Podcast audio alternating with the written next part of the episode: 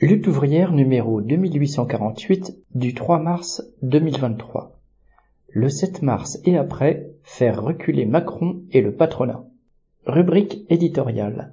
Refusons de marcher dans les guerres de Biden, Macron et Poutine.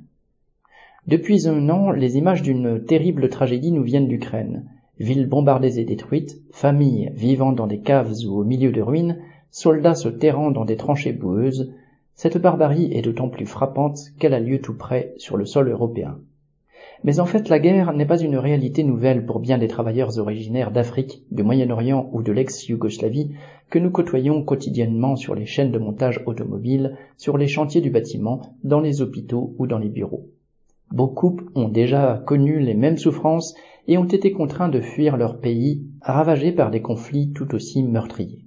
Si les populations des pays occidentaux ont été jusque-là épargnées par de telles horreurs, leurs gouvernements n'ont jamais cessé de répandre la guerre aux quatre coins du monde. Au sein du système impérialiste, toutes les bourgeoisies et leurs États se livrent à une lutte incessante pour le profit, pour les marchés, le contrôle des matières premières et des zones d'influence. Les plus puissants font régner leurs lois, écrasant les plus faibles.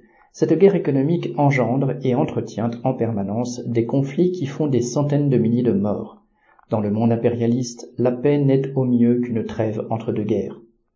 Depuis un an, on nous abreuve de mensonges présentant Biden, les dirigeants occidentaux et ukrainiens comme des défenseurs de la liberté et de la démocratie. Poutine est assurément un dictateur représentant exclusivement les intérêts de la minorité de bureaucrates et de riches affairistes qui tirent leur fortune de l'exploitation des travailleurs et du pillage des richesses du pays. Mais face à lui, Biden ne défend pas la liberté. Envahir un pays et renverser son gouvernement, les États-Unis eux-mêmes l'ont fait ou tenté de le faire plus d'une fois, à la Grenade, à Panama, à Cuba ou plus récemment en Irak ou en Afghanistan. Les dirigeants occidentaux prétendent défendre l'indépendance de l'Ukraine, mais eux-mêmes ont tenté d'intégrer les États issus de l'éclatement de l'Union soviétique dans leur sphère d'influence, y compris en les faisant adhérer à l'OTAN. Pour s'y opposer, Poutine a envahi l'Ukraine, témoignant d'un total mépris pour les populations ukrainiennes qu'il écrase sous les bombes et pour la jeunesse de son pays utilisée comme chair à canon. Mais l'impérialisme et sa politique agressive portent une responsabilité écrasante dans l'évolution qui a conduit à cette guerre. Quoi qu'ils en disent, les gouvernements des grandes puissances occidentales sont engagés dans une guerre contre la Russie. Pour le moment, ils se limitent à fournir du matériel de guerre et laissent les Ukrainiens combattre et mourir. Mais la guerre a sa propre logique et rien ne peut exclure un engrenage conduisant à un élargissement du conflit. D'autant que le camp impérialiste, États-Unis en tête, se montre de plus en plus belliciste à l'égard de la Chine, devenue trop puissante aux yeux des représentants de la bourgeoisie américaine. Au sein du camp occidental lui-même se mène une autre guerre, cantonnée au seul terrain économique entre les États-Unis et leurs alliés européens. Devant ce passé de gaz russe, l'Europe est contrainte de payer son énergie bien plus cher que les capitalistes américains.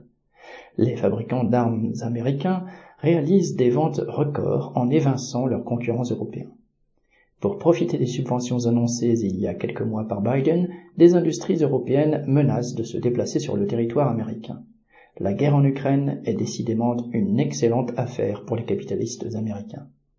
Aujourd'hui en France, les travailleurs doivent s'opposer aux attaques contre les retraites. Ils doivent défendre leurs salaires laminés par l'inflation. Il nous faut dès aujourd'hui être capables de défendre nos conditions de vie face à la cupidité de la bourgeoisie, mais celle-ci nous menace de catastrophes bien pires encore. Les mêmes qui nous exploitent aujourd'hui nous enverront demain mourir sur un champ de bataille. Paix entre nous, guerre aux tyrans, proclame l'international, le champ de lutte des travailleurs. Et les tyrans qu'il faudra renverser, ce sont les capitalistes, leurs dirigeants politiques et leurs états-majors. Bulletin d'entreprise du 27 février 2023, Nathalie Artaud.